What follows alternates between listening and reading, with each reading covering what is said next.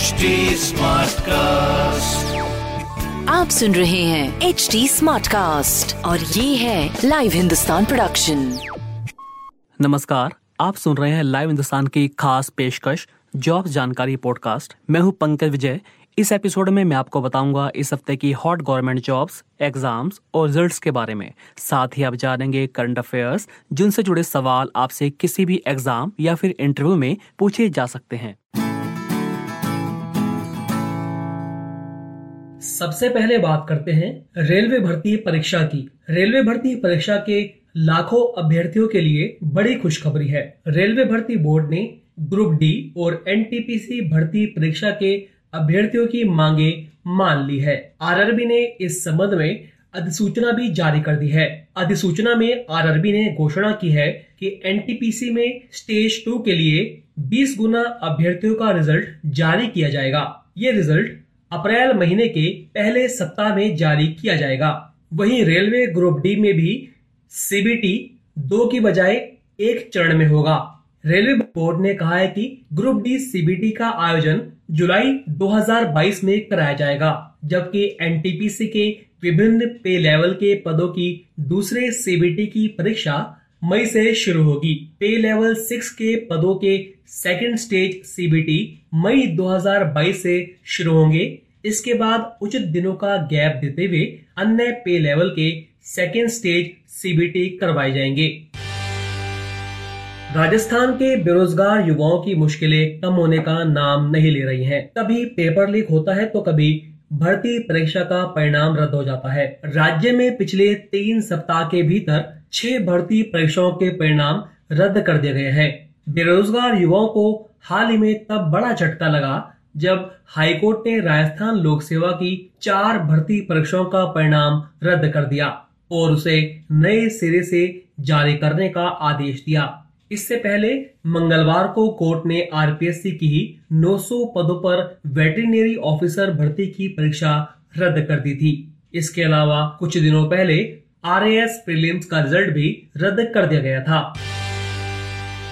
अब उन छात्रों के लिए बड़ी खबर जो डॉक्टर बनना चाहते हैं। नेशनल मेडिकल कमीशन ने नीट अंडर ग्रेजुएट 2022 परीक्षा में बैठने वालों के लिए अधिकतम आयु सीमा को हटा दिया है। पहले अधिकतम आयु सीमा अनारक्षित उम्मीदवारों के लिए 25 साल और आरक्षित वर्ग के उम्मीदवारों के लिए 30 साल थी।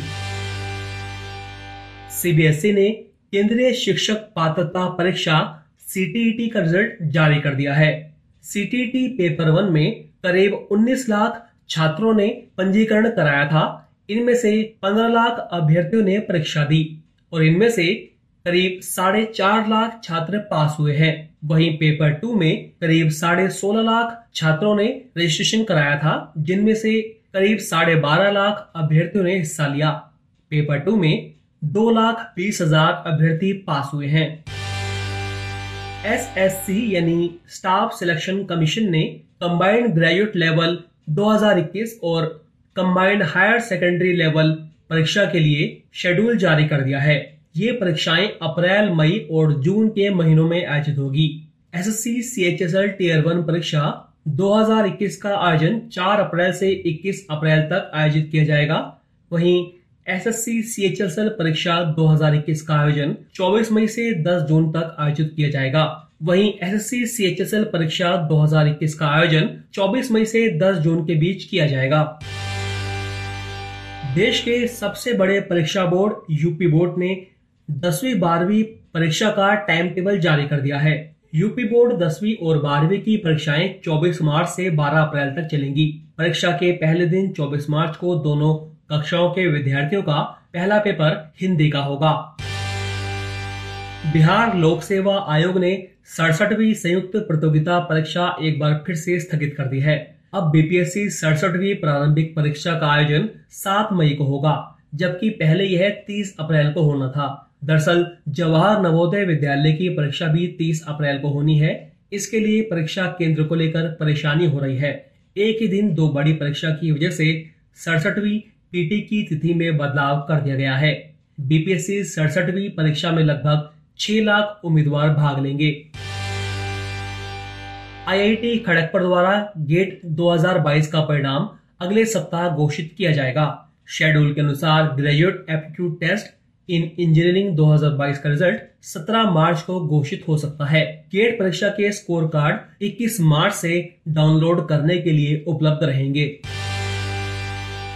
जे मेन 2022 के दोनों पेपर्स का सिलेबस एनटीए की वेबसाइट पर जारी कर दिया गया है। जेई मेन सिलेबस को देखकर छात्र और भी बेहतर ढंग से तैयारी कर सकते हैं। इसके साथ साथ एनटीए ने पिछले साल के पेपर को भी देखने की सलाह छात्रों को दी है। पेपर वन बीटेक और बीई के छात्रों के लिए है। वहीं पेपर टू बी आर्क और बी प्लानिंग के लिए है। जारी सिलेबस में कोई बदलाव नहीं किया गया है।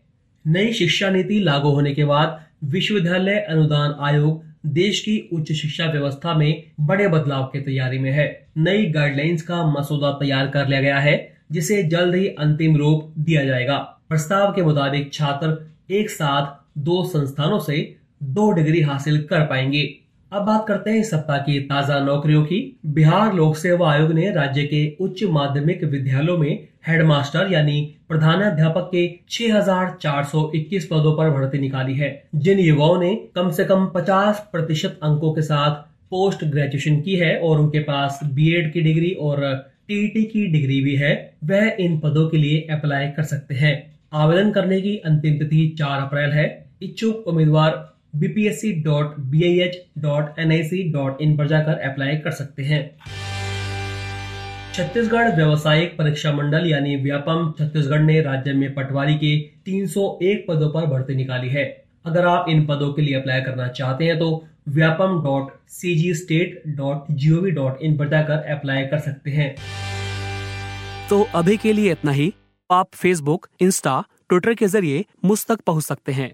हमारा हैंडल है at the rate H T Smartcast आप सुन रहे हैं एच टी स्मार्ट कास्ट और ये था live Hindustan production smart cast